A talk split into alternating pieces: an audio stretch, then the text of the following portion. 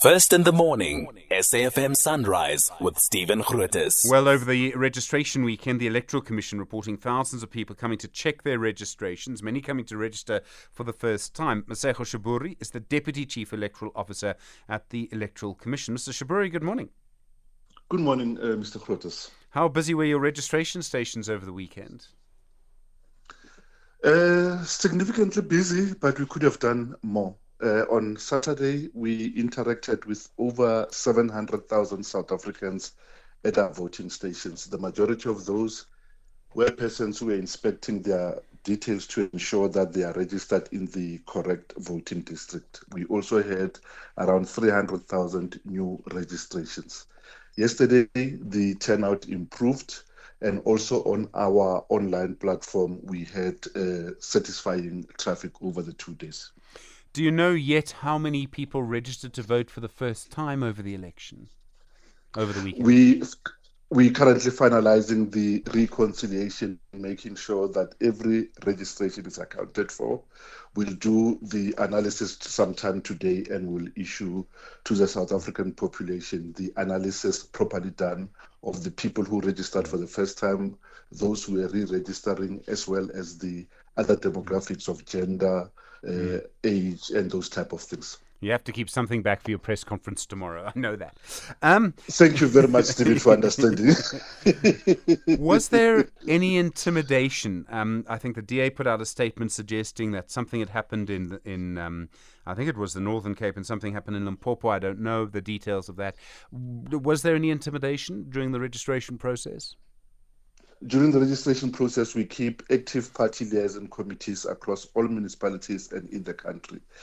Personally, at the national level, we've not received any incidents of intimidation. If there were, as you say, in Northern Cape and Limpopo, those would have been dealt with by our party liaison committees at the very local level where the incidents occur. There were no negative incident worthy of reporting. Sure. I think the voting public and parties carried themselves very well. All right, I need to check where I got that from.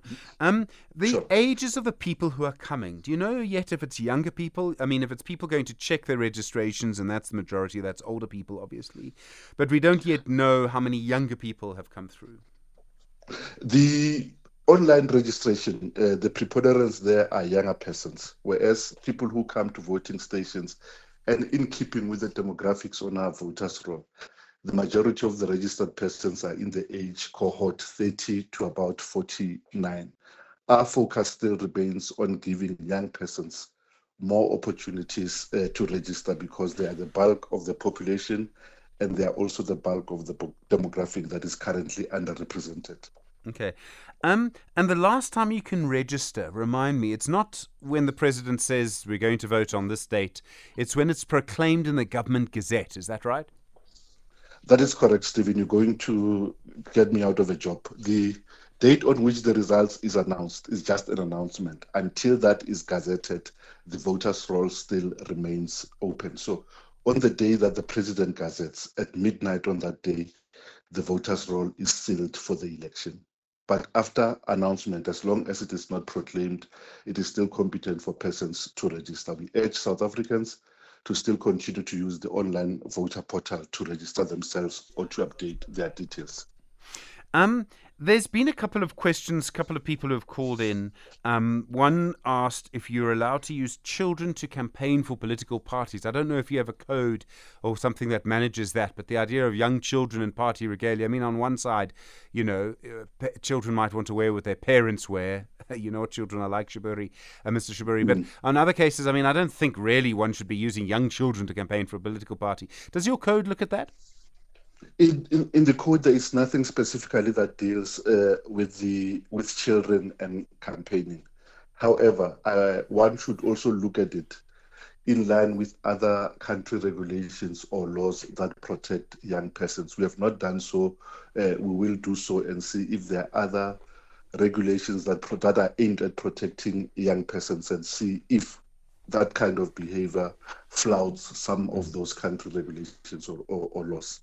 But in terms of the electoral code, there's nothing specifically that speaks to children. Okay.